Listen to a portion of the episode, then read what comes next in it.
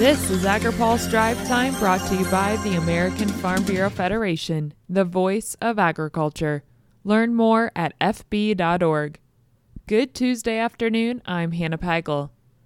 An anti hunger advocate and House Ag Committee Democrat is calling on the Biden administration and Congress to do more to prevent people from going to bed hungry. Massachusetts Congressman Jim McGovern spoke at a White House hunger event today. Alongside Second Gentleman Doug Emhoff, Senate Ag Chairwoman Debbie Stabenow, and Ag Secretary Tom Vilsack.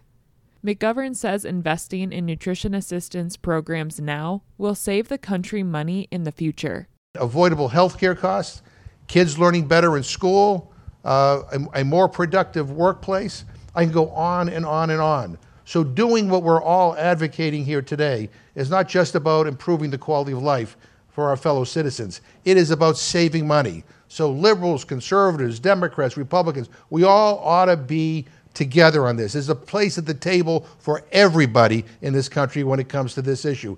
McGovern has been leading efforts to improve school lunch programs and to provide them universally to students across the country. He says ending hunger in school meal programs involves more than providing nutritious foods. It is not just about getting food into schools, it's about the type of food we get into schools. Uh, nutrition has to be at the forefront. And sometimes that also means talking about um, kitchen equipment and refrigeration and making sure that the infrastructure is there. Um, again, connecting all the dots.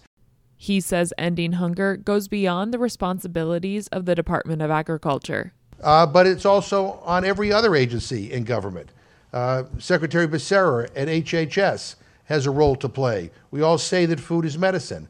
Well, let's, let's, let's make it a reality. Let's move forward on food prescriptions. You know, let, let, have HHS sponsor a pilot in Medicare on medically tailored meals. Um, let us challenge our hospitals to provide better food, not just to the patients, but to those who visit the hospitals. Um, and let's finally insist that if you want to become a doctor in this country, you ought to be schooled in nutrition. Ag Secretary Tom Vilsack says overcoming hunger in the U.S. will require extraordinary effort. We have a country today th- that is divided, uh, and a country today that doesn't seem to be willing to accept the opportunity the challenge of overcoming hunger.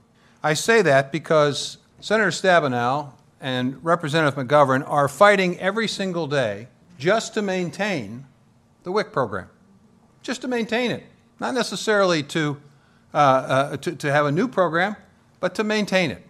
At the White House hunger event, the Biden administration announced 141 new commitments from private companies, nonprofits, and others to help improve nutrition and reduce hunger in America. Philip Brasher will have more on that in his coverage, which you can read in tomorrow's AgriPulse newsletter. An Iowa Republican says another extension will be needed to pass the fiscal year 2024 appropriation bills. Senator Chuck Grassley says the deadlines for the appropriations bills will need to be pushed back a couple of weeks or more. Right now, the hangup seems to be more in the House of Representatives than it is in the Senate. And so it's difficult for me to predict what might be going on in the House of Representatives. But hopefully, we get a bipartisan agreement out of uh, our meeting with the uh, President today to move ahead. Uh, we should get this job done because uh, running on a on the unpredictability of government shutting down every couple months is not a good way uh, to run the country. Funding for USDA, FDA, and several other government agencies is set to expire Friday. President Joe Biden and congressional leaders met today at the White House to discuss the state of negotiations and a path forward to avoid a partial shutdown. Now, here's a word from our sponsor. Today's AgriPulse Drive Time is brought to you by the American Farm Bureau Federation. Farm Bill, Labor, Trade, and Taxes. Get deep insights from Farm Bureau economists on these priorities and more. Go to fb.org slash market intel.